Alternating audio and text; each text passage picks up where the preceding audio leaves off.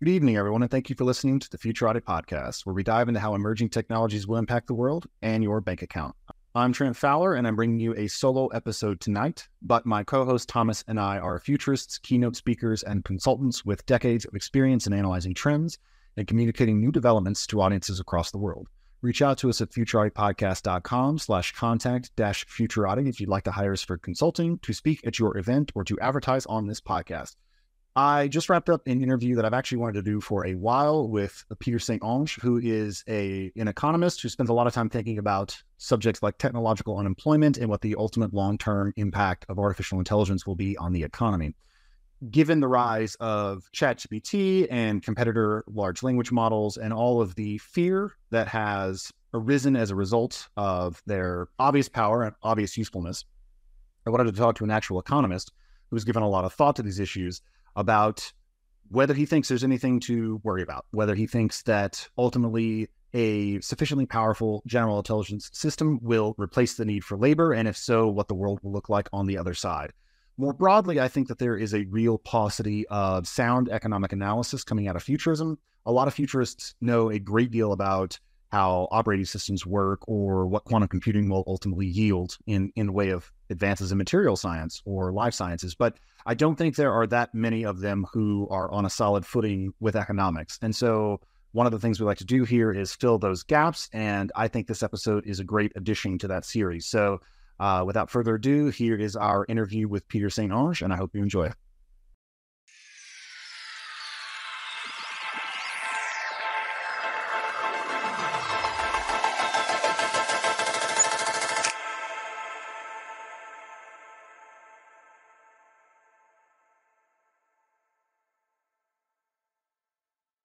Tonight, we're joined by Peter St. Onge. Peter is a PhD economist at the Heritage Foundation, a Mises Institute Fellow, and a former MBA professor in Taiwan. He's a fan of the Austrian School of Economics, which build. Hmm. He's a fan of the Austrian School of Economics, which build the field on solid foundations. And what drives him is understanding uh, how to make the world more prosperous using smart policy and technological advancements. Uh, if you enjoyed this interview, please subscribe to the podcast and share it with your friends. And don't forget to check out our website, futuratipodcast.com.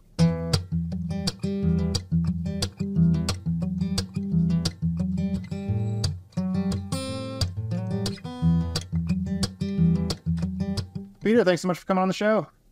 Of course. Thanks for having me on.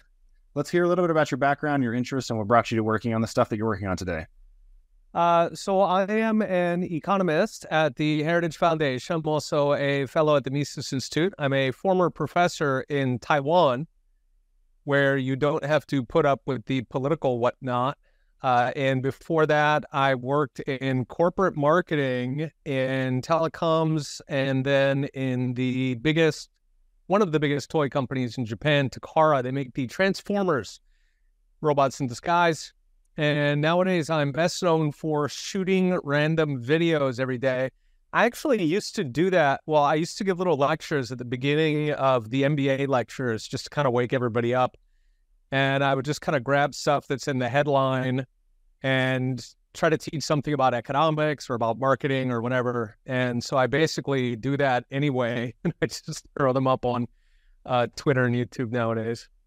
Well, fantastic. That must uh, Uh, that's quite a journey. You had sort of a, a wandering, rambling past, as I did as well. Yeah, I actually retired for a while when I was 25. I hit the jackpot on the dot com boom, which for those who are younger, it was essentially identical to the crypto boom now. So you had randos living in their mom's basement making, you know, five, 10 million so anyway, I retired on that and then went around and backpacked for a while. And it was good to know that that's actually really boring. You know, like when you have a job, you dream of just being able to, you know, run off and spend six months on a Thai island or something. But it actually gets really boring after a while. You start asking, like, what am I doing with my life? When I move on, nobody's ever going to even know I was here. like, I'm just occupying space. I'm like a space heater for the earth. And so, anyway, that was why I went back and got the PhD and figured I should do something useful in life. Well, fantastic. Why did you choose economics?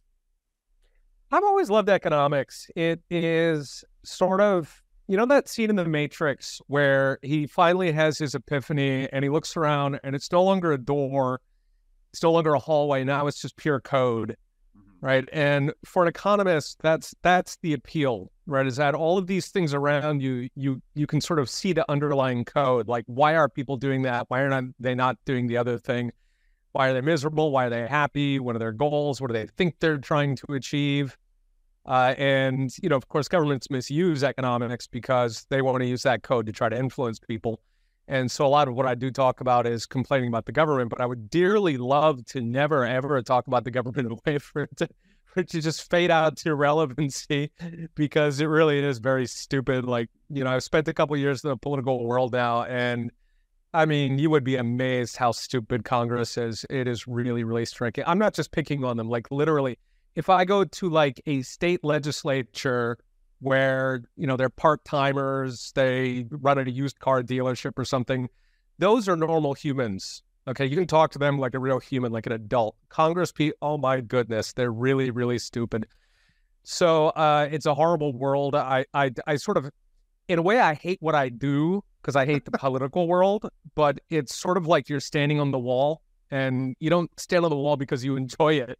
you know, right. you know, why are you protecting Byzantium? Because I love standing on walls. No, you're doing it for a larger purpose. So to, to hold back the barbarians. Yeah, I've, I've often wondered about that, and I just this wasn't the direction I intended on going, but um, I figure I'm just going to ask uh, an economist, you know, while, while, I have you here, if, if you have any thoughts about the decline in the quality of the elites, right? So I'm listening to Congress. Oh, yeah, for sure. So, so somebody like Mark Zuckerberg. And I mean, you know, we all use technology all the time that whose internal workings we don't understand that well. But it, but it is clear that these people are just nowhere in the ballpark. They don't vaguely understand what's going on, and they propose mm-hmm. to legislate it.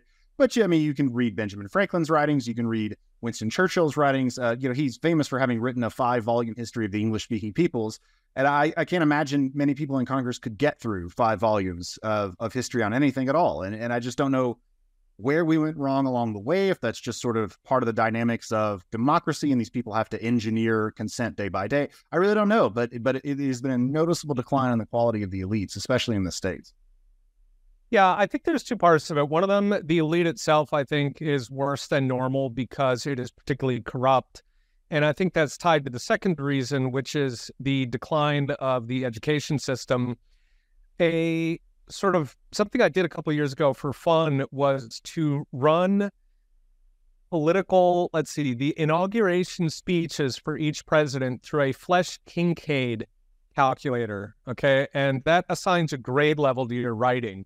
Mm-hmm. Right. So if you're writing articles, for example, and you think maybe this is hard to read, then you run it through the Flesch Kincaid and it tells you it's 14th grade. And you say, well, no way. That's you know, what is that? Uh, college plus two. And so, no, nobody's going to read that. So then you try to dumb it down, right? Or anyway, you try to make it more understandable. All right. So anyway, you can take these inaugural speeches and you can run them through the Flesch Kincaid. And this is from memory, but if you go back to 1900, which is before sort of the big government captured education, if you go back to 1900, the average inaugural speech was like 12th or 14th grade. Right, now remember, inaugural speeches are written to appeal to the common man. Uh-huh. So the people who were writing those speeches, they thought that 12th to 14th grade was the median American voter. Okay. And then you can go through over time and it's just straight lines. So by the time you get to Obama, it's like eighth grade. By the time you get to Trump, Trump was like seventh grade. Joe Biden was fourth grade. All right. I mean, yeah. it is. And it's funny because the average, like, if you talk to the average person, like the average educated person, they're under the impression that the spread of public education, the fact that everybody can get a government education, they think that that has improved the electorate. that is comical. We are so stupid and hurt. So, my kids homeschool. You will hear this from any homeschooler. All right. They will talk about how their kids are doing like particle physics at 70 years old. This is not because homeschool is magical. All right. Like most homeschoolers, they they do it for religious reasons. They're not particularly educated. All right. So how do their kids come out as, you know, just these amazing geniuses? I mean, it's possible that the kids are just all, you know, born geniuses. What I think is really happening is that the school system is so bad, we have no idea how it crushes children, makes them stupid, makes them into stupid adults who then become stupid elites. Now, if you combine that in stupidization of our culture and you combine that with an elite that is corrupt, so they're not even chosen based on merit or based on intelligence, they're they're chosen I mean, essentially, can they dance to the ideological tune that's right. currently in vogue? You put those two, two together, and yes, we have an amazingly stupid elite compared to what we've had in the past. There's a great book by Hans Hermann Hoppe called Democracy, the God That Failed. And he contrasts what happens in an aristocratic or a monarchical society where the natural elite tends to be uh, amplified and promoted and given social prestige now, I think that we delayed that, even though America was democratic, I think that we delayed that, um, the sort of fall from that state, the fall from this natural hierarchy to this sort of fiat hierarchy. Um, I think we delayed it because we had a very limited constitution. So we had a very, very small government. There were only a few things that the government was allowed to do. There were, there's like eight things listed in the Constitution, and it's not allowed to do anything else. Of course, the Supreme Court uh, over time has not noticed the 10th Amendment that forbids all the rest of it. But anyway, I think that that's why the U.S. lasted a lot longer than you would expect for democracy. I think that's why in 1900 we still had smart people. And then I think the rest of the world pulled the wrong lesson from the U.S. So Europe, for example, looked at the U.S. and they said, well, look, the U.S. is powerful. They were looking in 1914 when Europe, uh, or 1918 when Europe um, became democratic they were looking at the U.S. They said, well, you know, the U.S. is dem- democratic and it's not a complete disaster, so I guess we could be too. I think they pulled the complete wrong lessons, which is that what was protecting the U.S. was that the Constitution kept the government so small that we could still have that natural uh, aristocracy sort of determining social mores. So, for example, you know, the poor knew that if you wanted to become unpoor, you had to work hard and you had to stay away from the demon rum and, you know, it was sort of this commonsensical stuff as opposed to accepting yourself just the way you are and all the rubbish that they uh, plug in their heads today that lead to generational poverty. And so, of course, Europe went democratic. And, you know, we meanwhile became more totalitarian in our democracy. And so now I think what we're seeing is the sort of stereotypical democracy through history where it gets very, very stupid and very, very cruel. It does things like, say, force people to take experimental therapies that could kill them. I won't describe it more than that. because I don't. We won't be able to put it on YouTube. Yeah, we won't be able to put it. Yes, there you go. So we'll just leave it at that. Well, that's uh, that's that's fascinating and uh, somewhat disheartening. So, how, how's this for a transition? And now that we've covered stupidity, let's talk about intelligence and specifically, yes, artificial general intelligence. So, um, part of the reason I wanted to talk to you is because you have given some talks and written some on the question of technological unemployment. Now, Thomas and I, my my co-host, we have we're on the record saying, you know, not, we're not afraid of ChatGPT taking our jobs, GPT four taking mm-hmm. our jobs. It's a little harder for me to think through the ramifications of having a general intelligence, like an, an algorithmic intelligence that can operate at roughly the level that I can, or maybe even better, right? That, that right. you can spin up or spin down. You can clone them. You can fork them so that they share a knowledge base. They can communicate, you know, almost telepathically. They don't sleep. They don't need to rest.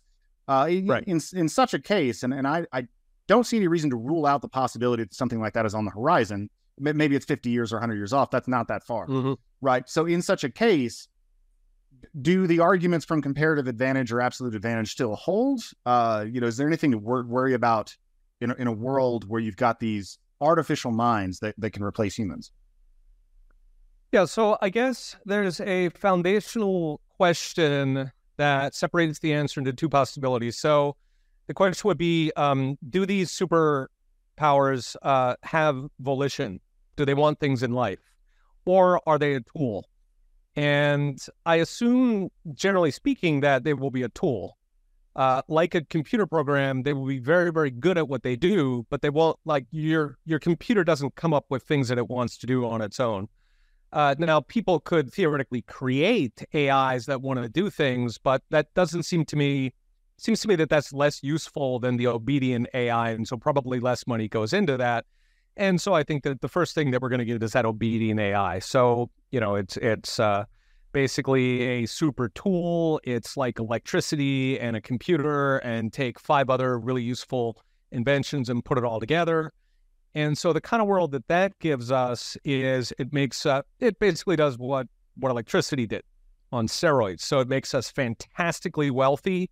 Um, you know, it replaces almost all jobs.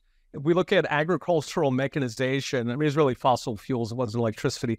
But anyway, agricultural mechanization replaced something like 80, 90% of the jobs in the 19th century. So where did all those people go? Did they starve to death? you know, no, they found other jobs because so uh, one of my favorite metaphors for it is an escalator where you can walk up the stairs slowly or you can take a very fast escalator but every so often you have to take one step down okay so when the ai comes for your job let's say i don't know you're you're an oil uh, roughneck and now you've got to step you know one down and now you got to build back decks or something all right, you're probably or you're certainly going to make less money building the back decks. Why? Certainly because otherwise you would have been doing it already. Mm-hmm. So you have to take one step down to to your next best profession. But the automation itself is making society around you much much richer. So I I would welcome it. Um, you know, there's a famous essay by Bastiat, Frederick Bastiat, uh, the Candlemaker's Petition, where it's right, and he sort of it's satirical, but he takes the voice of candlemakers who are upset that the sun is giving away everything for free, and so they want to ban the sun. They want the government to force everybody to close their shutters all day, so they have to use candles. Um, you all, you know, this argument is often used for international trade, but in this case, it would also be true of AI. So if AI does everything better than us, it is the gift of a lifetime. Um, there's another metaphor, and again, this is used in international trade, but the economics are identical about the magic car factory. So some guy he comes up with this miracle way to make cars, and they cost like a tenth the price, and it's incredible. He's got a secret factory in New Orleans. And one night, the investigative reporter sneaks in to see what's his secret. What does he know that nobody else knows? And it turns out that he actually imports cars. Okay, he he rolls them off a boat. All right, then they come out the other end. And so he's exposed and you know, this guy was a fake all along. And well, yeah, but wait a minute. Like the things were one tenth the price. Like, why do you care how it's happening on the inside? Um, so yeah, I, I, I would completely welcome an AI that could do everything. It would be, you know, just like the sun itself. Yes, the sun takes away a lot of jobs and thank goodness. So we don't have to carry candles around 24 seven and the rest of it.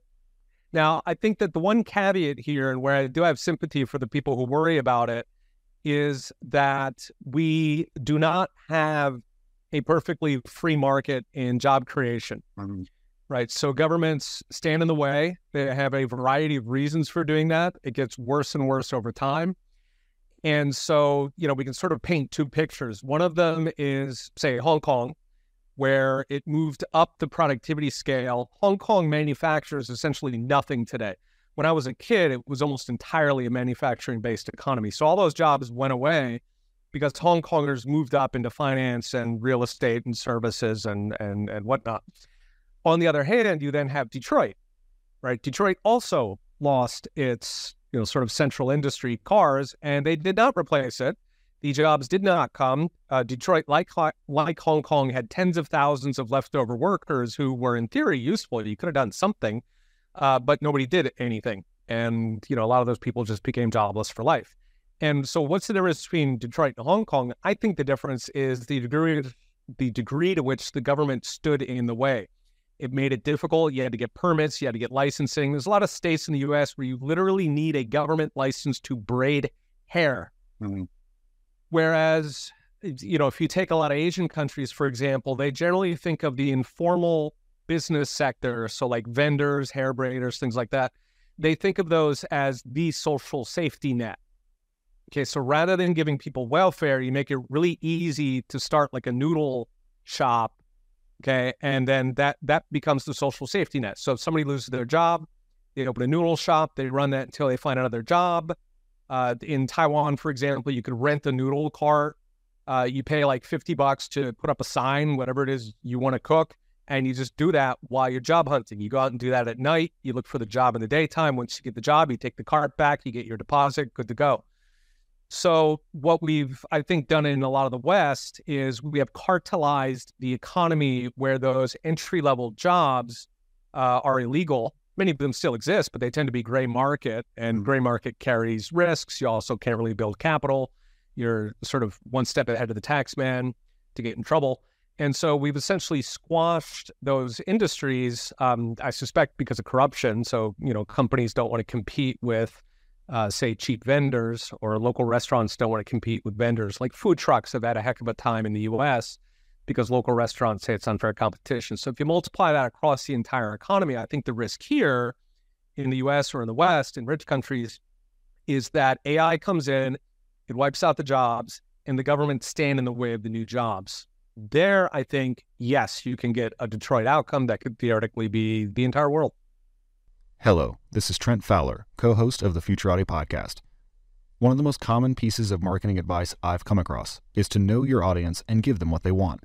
One difficulty in podcasting is that it's actually pretty hard to do this. None of the major platforms give us any way to reach out to you, our listeners, to find out what you enjoy about the Futurati podcast and what you'd like to see done differently. So we've decided to record this commercial and ask you directly to reach out to us.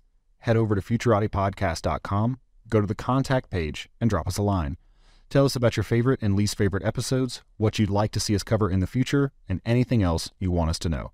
We produce this show for you, and we want your advice so we can make it even better. Thank you.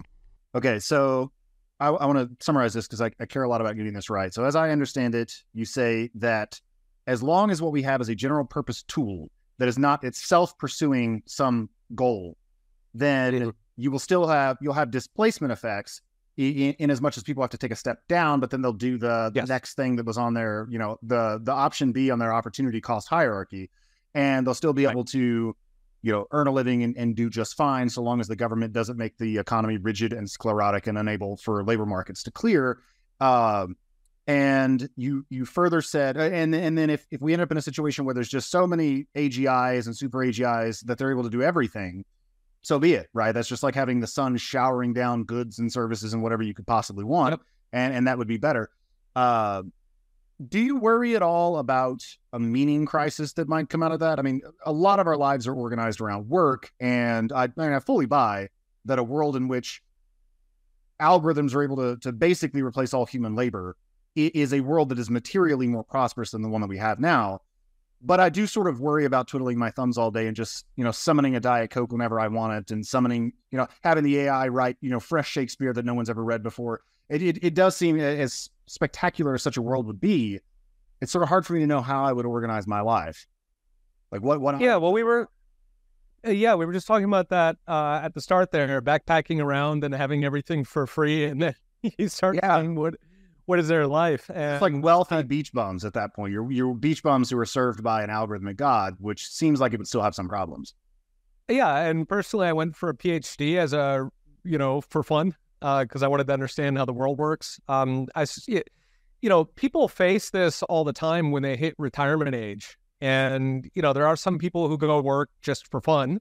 Uh, they volunteer.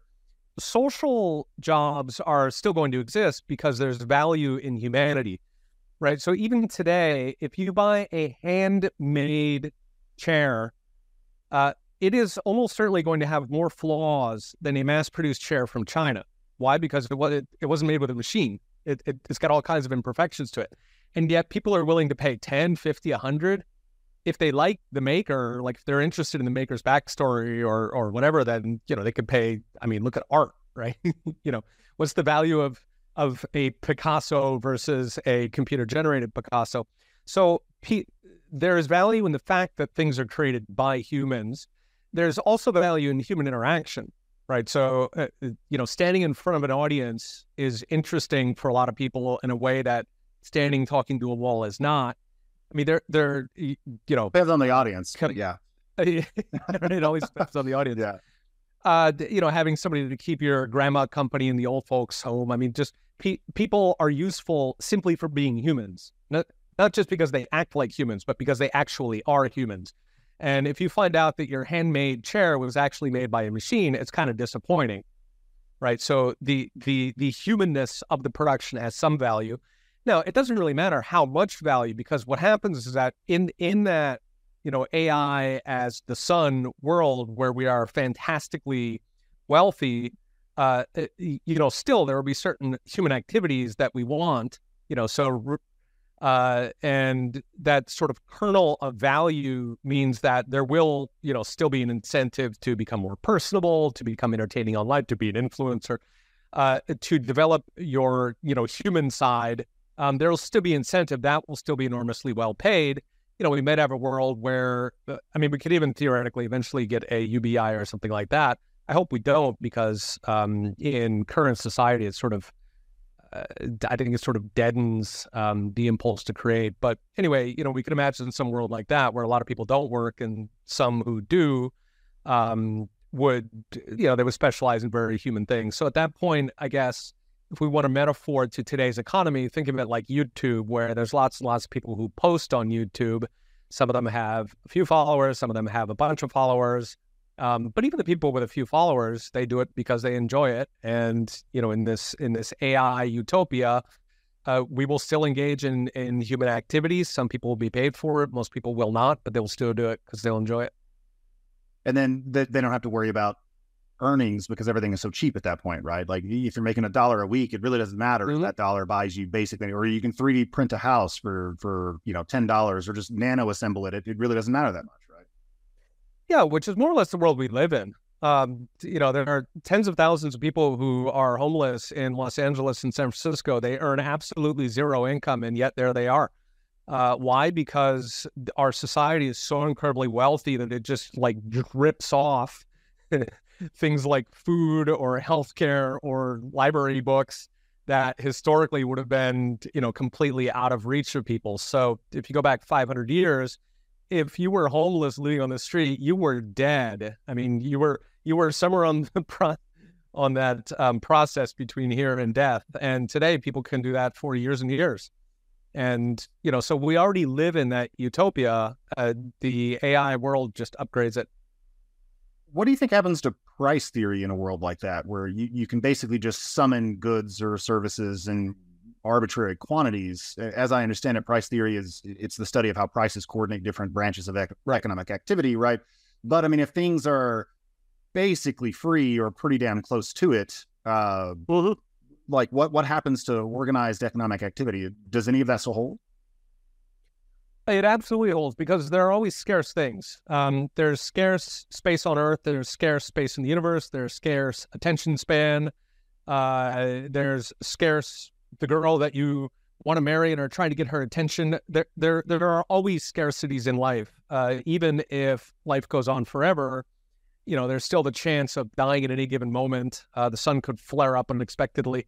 And so, you know, even that is just a, a probabilistic lifespan. There is no thing as a guaranteed forever because we simply haven't understood the universe well enough yet.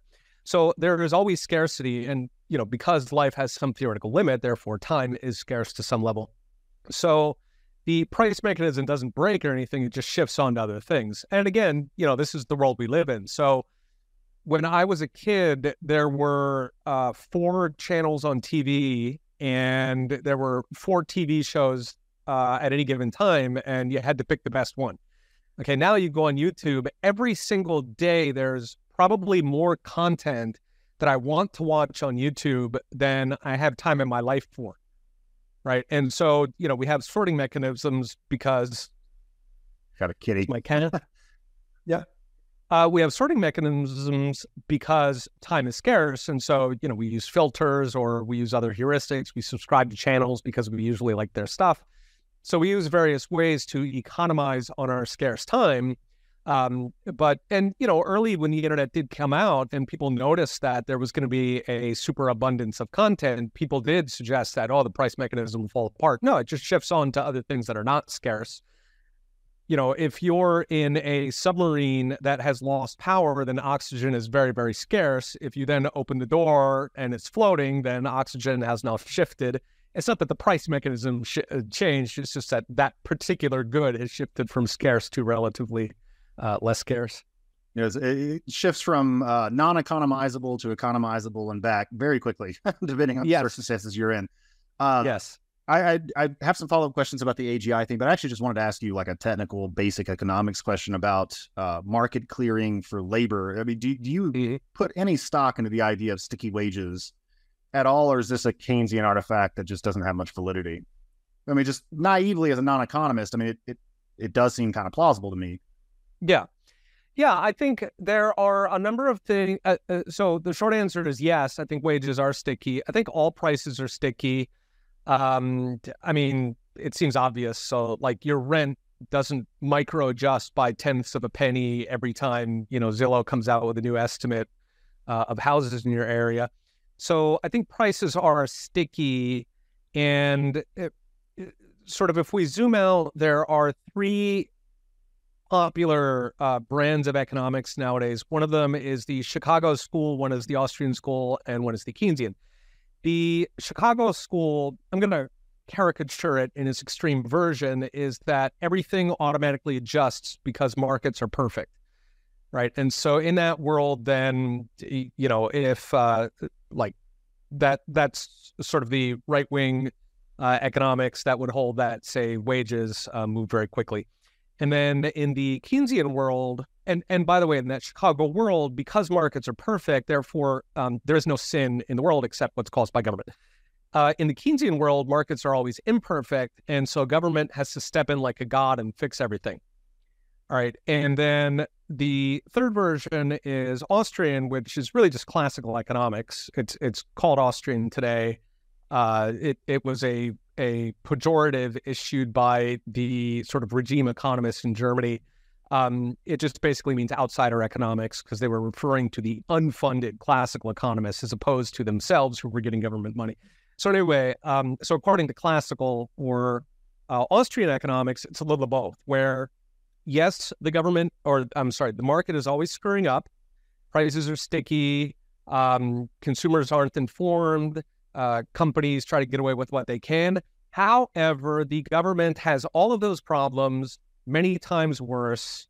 And so, given a direct choice between the two, nine times out of 10, you want to let the market do it. Um, or, I mean, there are very few situations I can imagine where a government uh, does it better than the market. So, anyway, you've got those three, right? You've got the Chicago market is always good, Keynes market is always bad, Austrian, both are bad but government is almost always worse. So if we take the 2008 crisis, for example, the sort of um, sort of establishment right view of it was leave finance alone, get rid of all the regulations. You know, finance does no evil. We have to keep the government away from it. The stereotypical Keynesian version was, you know, this is a den of thieves, and so we need to put a leash on a predatory Wall Street. And then the Austrian uh, conclusion was actually quite close to the Keynesian one. This is a den of thieves. We have to put a, a leash on them. And they're even worse because they have bribed government so that now you have this government and Wall Street union that uh, joins to fleece the people. So it can get a little complicated where, you know, we're often actually on the side of like Bernie in terms of diagnosing the problem. We just think that he's naive in thinking that government is is this, you know, sort of angel who swoops in and makes everything perfect. No, we think that government, first of all, it's corrupt. Secondly, it's very, very stupid. And you, you put those together, and it tends to give us results that are a good deal worse um, than business alone. That's interesting. So my take on the Austrian take pretty much came entirely from Tom Woods and Bob Murphy, and yep. and their their view is is not really that it. Uh, so as I recall, it's it's not really that the the market did anything in particularly bad. It's that you have this bevy of regulations that has systematically distorted finance. Yes, for half a century, right? When combined with credit expansion, led to this boom bust cycle and eventually, you know, inflation of housing prices, then the concomitant yep. collapse, which took the whole world down with it. So it's uh, I, I, I don't know that they would summarize it the same way. I guess is what I'm saying. Yeah, it, it's a matter of where you put the uh, the emphasis. I would 100% agree with them. Um, you know, you had big business who had uh, evil thoughts, and they had the opportunity to act on those evil thoughts because government was available to them. So, uh, you know, government was the tool that they used, um, but they themselves are not angels. Uh, you know, neither business nor government are angels. So yeah, I mean, I would I would completely agree with uh, with them on the diagnosis of 2008. And when I say bad, uh, so going back to the to the sticky wages and sticky prices, when I say the market is bad, what I mean is that the market is is never perfect. It's always trying to figure out, right? So even setting aside the evil people on Wall Street, uh, you know, when the question is, is the market perfect? Is it efficient? It is, according to Austrian, according to classical economics, it is never efficient because the market is always a quest. It is trying to find efficiency. So entrepreneurs are trying to find the exact combination of product that would appeal to people. Other entrepreneurs are constantly trying to come in with other alternatives to steal their markets. So the market is a journey, right? It is not this sort of perfect weighing machine that that comes out uh, to perfection. And so at any given moment, therefore, that's why Keynesians can come in and say, oh, this market isn't perfect. This market isn't perfect. And the answer is yes. Yes, you're right. No market is absolutely perfect. Uh, you know, is is the iPhone the absolute perfect phone right now? No, it's apparently pretty close because a lot of people buy it. But um, I mean, no, it, it it is a journey. It will go on forever as entrepreneurs try to figure out new bundles, new ways to combine resources together in ways uh, to explain those resources to people, so marketing and so on.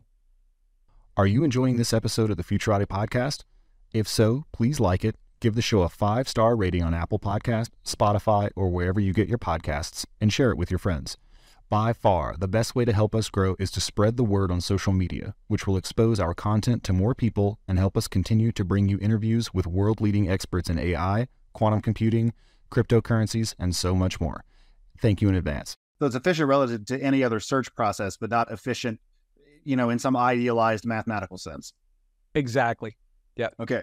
Uh, I wanted to go back to something you said about AGI and as long as it is a general purpose tool which exercises no volition, we don't have anything to worry about uh, with respect to displacement effects. But I mean, what if it does have volition? What if it is seeking some end in its life? Uh, does your analysis change in any major way? Uh, yeah, if it has volition, then at that point, um, you become very interested in who programmed it and for what purpose. Uh, you know, what what what is the sort of genesis uh, code or um, uh, you know, it gets kind of philosophical, like what would its goals be? And you're familiar with the gray goo problem, the paperclip problem. So those all strike me as extremely likely. Um, and that seems like some reasons why you wouldn't want to make. You can make an AI with volition, um, but you would certainly want to have a stronger AI that uh, is obedient to put it in its place uh, if it gets out of control. And then, of course, it, it sort of bleeds over into epistemological questions of what is volition anyway? Is it illusion? Um, but it strikes me that, you know, if you just put together a bunch of processing and see what happens, then it emerges into something that starts to look like a personality to us. But I can't see where the volition actually spontaneously generates. We have built in volition because of our evolutionary origins and survival of the species and so on. So that's sort of the kernel that you know uh, we're working with. But in terms of an AI, like why it it wouldn't generate on it, that on its own. I suppose people could program that in, uh, and at that point, it just become a hyper efficient tool for achieving whatever objective they programmed in. Of course, the objectives can backfire. That's the genie's three wishes problem. Um, so yeah, if it if it had volition, then I think it'd be quite dangerous. However, I can't imagine why the most powerful AI would have volition. People would do it. it bored grad students would do it. Um, actually, grad students would do it to get a publication out of it. Yeah. Um, some argue that's how a recent uh, pandemic started. Um, so I can imagine people doing that, and I, I mean, I, I imagine that AIs that either appear to have volition or that truly do have volition will likely exist. However, I think that they'll be massively outgunned by the obedient ones simply because there's so much money in an obedient AI that that's going to draw in the investment capital. Interesting. So, so a lot of your analysis does come down to this question of volition. Is it trying to achieve its own aims, or is it just sitting there waiting for you to to point it at a problem and have it solve it? Right. That's my operating assumption is given those investment dynamics, given that a obedient AI is so astronomically more valuable, a basically an AI with volition is entertaining. I mean, it's it's very, very low value. Uh, in fact, it's worse than entertaining because I don't know if you remember the Tamagotchi and you would get one, and then every so often, like your dog would get a hold of it and shake it around, and now the Tamagotchi hated you forever. So I mean, that was pretty close to a negative value product. So it, it, I I cannot see the investment going into uh, and, I, and AI with volition. So I more or less write that off. Uh, I, I think it's exciting for Nick Bostrom, so he can talk about uh, Armageddon.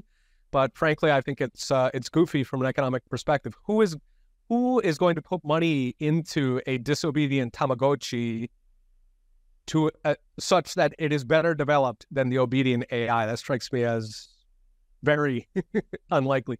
So when I talk about AI, I always assume that it looks it looks like a super tool. Uh, it looks like a you know a backhoe or a gun or whatever metaphor you uh, you like.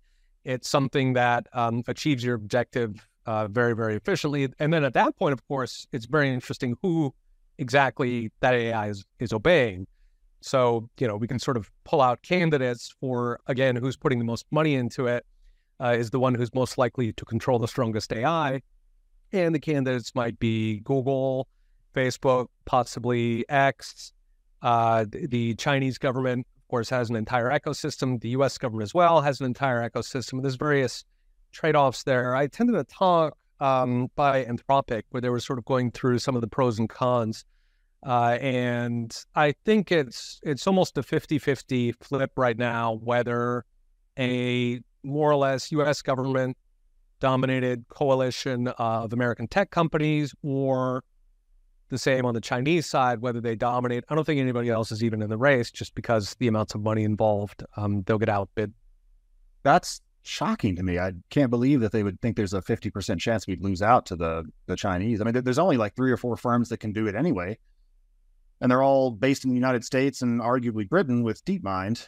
I, I don't even There's there's a lot of money going into it in China. Uh, Baidu and Alibaba specifically uh, are putting a ton of money in it. China, not only for military applications, but for economic, it, it, it thinks it's one of the growth uh, industries of the future. So I think, I, I do think China's a risk. Um, there's, but, you know, yeah, I would say it's 50 50 at this point. Very interesting. Um, I'm not going to pursue that right now because uh, I have some more questions about the investment dynamics. It's I, yes. I, I, guess I don't, I don't share the same intuition that there would not be as much, in, there would not be as many investment dollars flowing into agentive AI. Mm-hmm.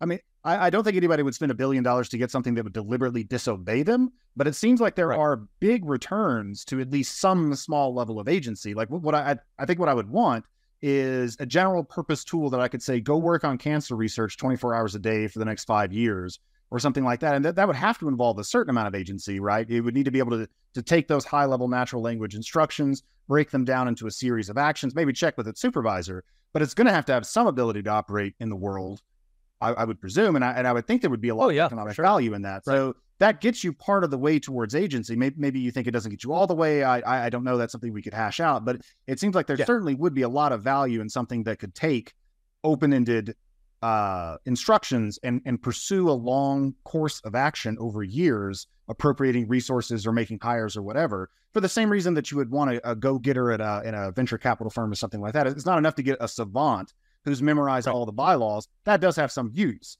But what you really want is somebody who can manage people and hire and fire and, and do these sorts of things. And so I would think that you would actually have more than a little investment dollars flowing into that. And that's not even counting the fact that a lot of AI labs are pitching this as the next frontier. Like now that we've got a lot of natural language figured out, go build agents, right? So, right. Yeah, uh, without a doubt, that's you know the entire value of AI for for those higher activities is that it can figure out how to do things. It has agency.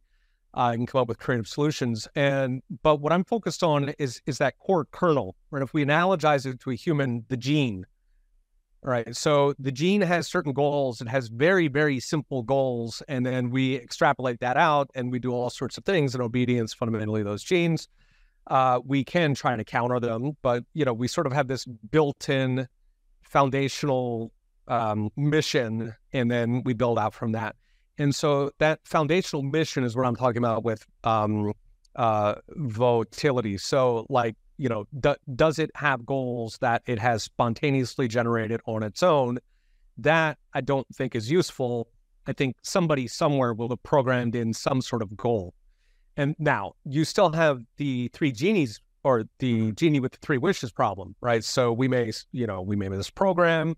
Uh, you've uh, heard about the um, what was it? The drone that attacked its own uh, operator. It was a simulation, but Oh, yeah, yeah, that? Oh yeah, well Yeah, that, right. that's that's all very well known for reinforcement learning. It's the that, that's a rule, Exactly. not an exception. Yep. Yeah. So that sort of thing, I think, will will absolutely have all sorts of uh, AI disasters where they're either misprogrammed or they didn't foresee the consequences, things like that, without a doubt. Um, what I'm dismissing is the idea that like it sort of wakes up and decides it wants to kill all humans for just because it's angry at us or something. And there's to me a surprising amount of discussion about like, well, you know, will the AI get bored and it'll want to watch us like we're in a zoo and those like it it will only think what we program in. Like we get to put the gene in there. We get to put it may be a badly designed gene, in which case, you know, it may do weird things. But the idea that that, that it's sort of this super genius sitting in heaven, uh, figuring out how to entertain itself, I think that's it's anthropomorphic. I I I just can't see that happening. Not not like on the genetic level. On the, uh, sort of the application level, I think without a doubt, right uh, something that looks more like a human, that acts like a human, that appears to choose things, that appears to be creative, appears, um, you know, comes up with uh, creative solutions to things. Yes, all of those are economically valuable. Therefore, guarantee those will all exist. It will appear to have its own goals, but I think in terms of when we sort of go to the foundational, you know, will this thing turn on us and turn us into paper clips? Only if we tell it to. The- we well, might do that unintentionally, Yeah, only if we tell it to. Uh, quite quite a lot I could say about that. I actually don't want to spend too much time on the AI safety stuff. I want to stick to the economics for now. Um, Yep, yep. I, I- was watching the most recent Mises U lectures, and Peter Klein um, made the claim that he didn't believe artificial intelligence was the kind of entity that could ever bear the uncertainty that that comes from entrepreneurship. That is sort of the essence of the entrepreneurial enterprise. Uh, it, it occurs to me that that sort of interfaces with some of the conversation we've been having so far about volition and agency and whether or not it would have goals. Uh, I was just wanted to get your uh, your reaction to that. Do you think that's right? Do you think that future agents could be entrepreneurial in that way? And would, wouldn't that sort of influence the discussion around agency and volition and, and danger more broadly? Yeah, I think they absolutely can. I I love Peter Klein, but I strongly disagree with him on this. Uh, I think you can act absolutely, you know, effectively. Uh, I mean, through AI, you can program creativity and entrepreneurship. I think is just one element of creativity. As long as there are incentives and the ability to be creative, then yes, I think AI can absolutely come up and come up with new products, just like they come up with art right now. That's going to be a remarkable world when we get to it. AI Oh, entrepreneur. it'll be fascinating. Yeah. Um, I think economic growth will go a lot faster. Even countries that try to hold it back, I think, are just going to get swamped by, you know, if only one or, or a handful of countries completely let AI rip, then I imagine that they will become so wealthy. Basically, entrepreneur humans in those countries will, you know, use the AI to generate so much wealth that the holdouts are going to have to join them. This is what happened with the internet, for example, right? So France came up with its own internet that was kind of a closed wall. France mm-hmm. Telecom owned it, the Minitel, and it did great the first couple of years. I mean, you know, p- people in France loved it. You could check the weather. You could go buy a, a train ticket. You do it from the comfort of your own home. It was astounding, and of course, it was a closed system, and so very quickly it was sort of outpaced by the internet, and then of course they just shut it down. So I could see that happening in any country that tries to hold back AI. They're just going to shoot themselves in the foot. They're going to take them out of the race. Somebody somewhere is going to develop this. At an absolute minimum, North Korea is going to develop it. All right. So we can sort of start from there and then we can ask, all right, well, who else is likely to develop this? So the Nick Bostroms, the Eliezer Yudkowskis, I don't think they're going to make any impact. Uh, those are some of the guys that I do worry about on, you know, when I say that uh, China might have even odds, I think those kinds of regulatory own goals are more likely in the US than they are in China. China's main goal is control, but I think that in the US, regulators, we have a very decentralized set of regulators who they compete with each other and sometimes they work across purposes and they can end up just completely closing off uh, areas of innovation. So th- those kinds of risks I think exist. I think there's a chance that, say, the US or the EU could completely take themselves out of the running so that the talent moves out somewhere else, probably Asia. Um, but if that were to happen, then I think that once whatever that location is starts doing really well, I think the U.S. and Europe realize the error of their ways and pull a France Telecom and and uh, join the party again. No, I, I do take the Yudkowskian case very seriously, but w- without getting much into the specifics of that, like let's set that aside. Per- assuming that they were right, or if you'd like a different example, to, you know, take like, synthetic biology or you know weaponized viruses or or uh, gain of function research, something like that. Mm-hmm. You know, I mean, as an economist, how do you think about regulating those sorts of things? Because another concern I have, as somebody who thinks you know Yudkowsky's got a lot of good points, but I'm also an Austrian free market sort of person. It's like, well, so what, what do we do with the development of a dangerous technology? Is it possible for a consortium of private companies to come together and create a regulatory body like FINRA was, which came out of the regulatory arms of the New York Stock Exchange right. and the um, the Nasdaq, right? Is that the sort of model, the private governance model that we should be thinking about for dangerous technologies? If you don't like AI, substitute something else in. But it, it seems like you know, there are risks from future technologies, which are different from the sorts of risks that I think we faced in the past. If you're talking about building agents or you're talking about building uh, weaponized viruses, maybe ones that are tuned to uh, attack certain ethnic groups, there are real dangers there, which are different from from the sorts of things we've dealt with in the past. And loath as I am to bring the government in for any of this sort of thing, it seems like there's some role for a, a agency, maybe the government or a private agency, to regulate the development of these things. Uh, how, how do you think about that just as an economist? Uh, yeah, I mean, I think my solution is closer to the Second Amendment, which is that there are a lot more good guys than there are bad guys. And particularly in the context where the competition here is not number of muzzles, the competition here is dollars. And there are a lot more good dollars than bad dollars. And so, you know, my preference is to leave it completely wide open uh, the only way to get involved is if you have um, sort of predatory behavior by existing companies, you know, like we saw with uh, Parler last year, for example, had nothing to do with AI. But the point is that sort of course of behavior, like if you had a group of AI companies who were trying to shut out other ones, that would give me concern because that would look like a particular cabal is going to capture the entire tech.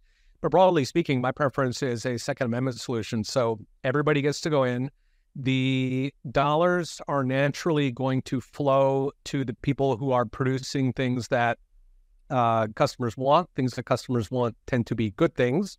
Uh, and it, it, there will be bad actors. There will be evil AIs and so on that um, that were funded and, and produced by evil people.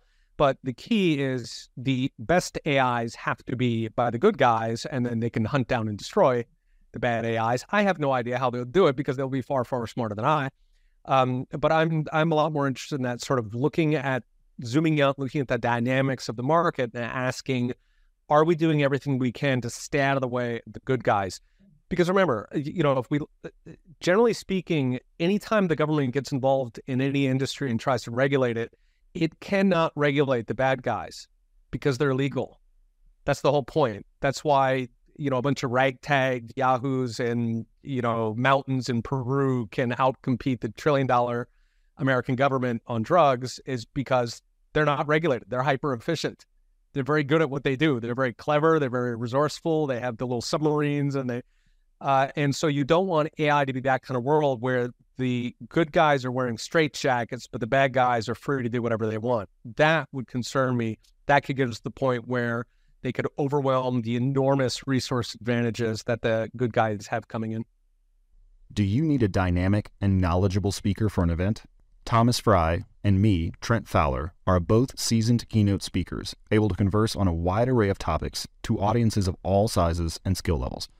Go to the contact page at futuratipodcast.com to book Thomas or myself today and let us apply our years of experience in public speaking to make your event a smashing success. Well, what about for something that you really can't control once it escapes? And uh, you know, I, am struggling not to make uh, comparisons to a recent pandemic, but I mean, you can imagine just just like a small lab or like eight eight or ten, you know, graduate students who are just kind of interested in synthetic bi- biology who are making something that's should it escape, there, there's really no putting it back. I mean, you're, you're not going to make a different virus that goes and hunts down the other viruses. It's now in the human population.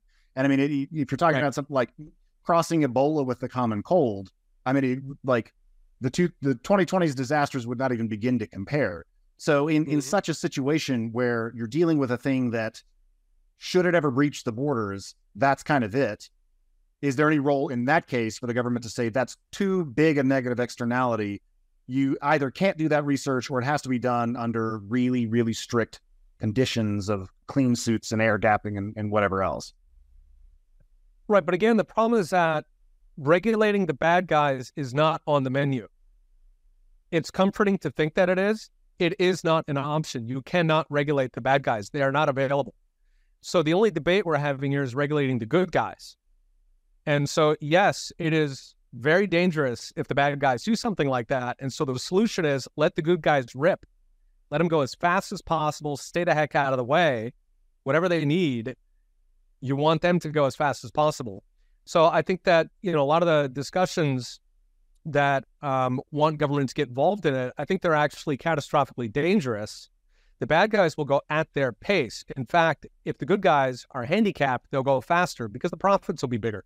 Whatever the profits are, if it's influencing America's foreign policy, if it's actual money, whatever their goals are in life, if the good guys are straitjacketed, then the bad guys get more capital, they go faster. So I think it is existentially important to stay out of the way proactively not because I don't take the risk seriously, but because the risk is there. It is there no matter what the government does, just like coca is produced in Peru, no matter what the government does. And so the question is, what do we do to help the the the good guys fight the bad guys? Does that also apply to private governance setups, or, or do you think the dynamics are just different if you know the the five biggest companies come together and say, "This is our these are our standards these are the conditions under which you can develop this technology. These are the safety precautions you have to take. Maybe they don't have the government to enforce it, but right. You, you do you support endeavors of that kind, or should there just not be rules? Uh, I mean, if it's voluntary, absolutely. Um, if the companies can join voluntarily, and companies who don't want to join don't have to join, right? And the non-joiners are not punished in some way, uh, sort of censored in in our ecosystem today.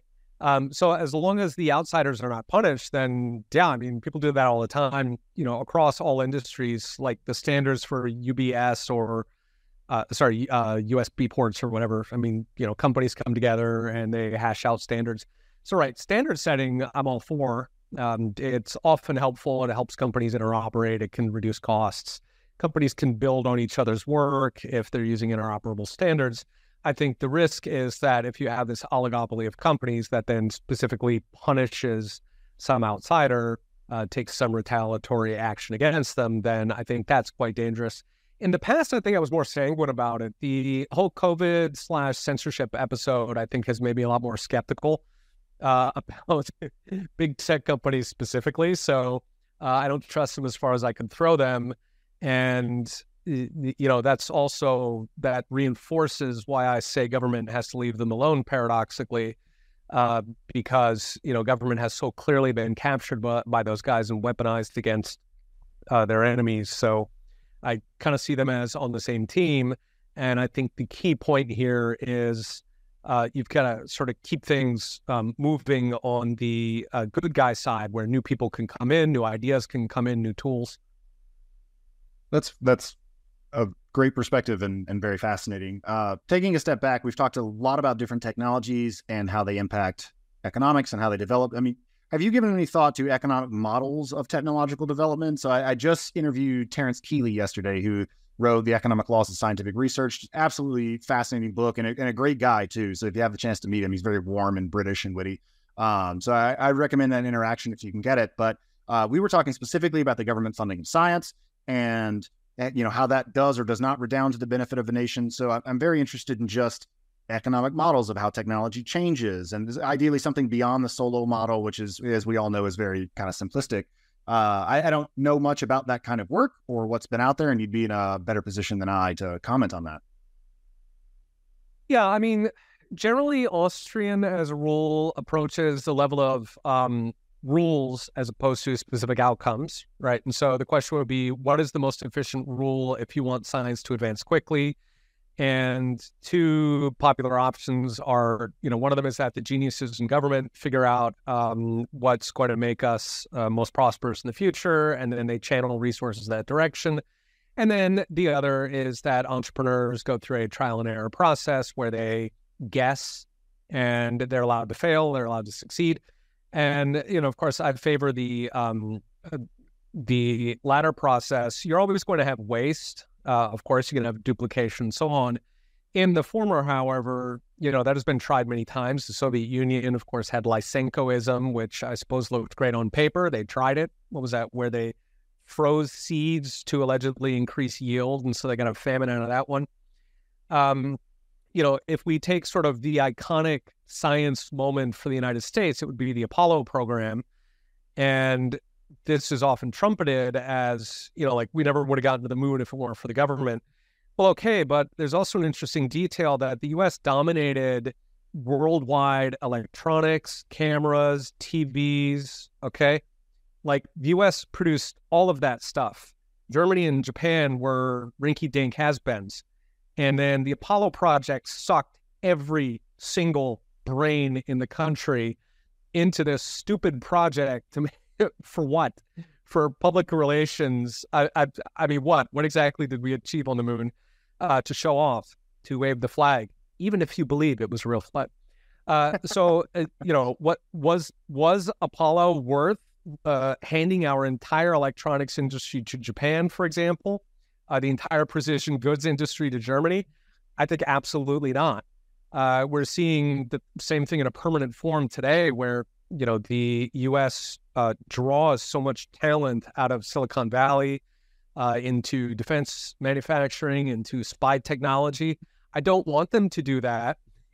I I don't want those technologies to be well developed.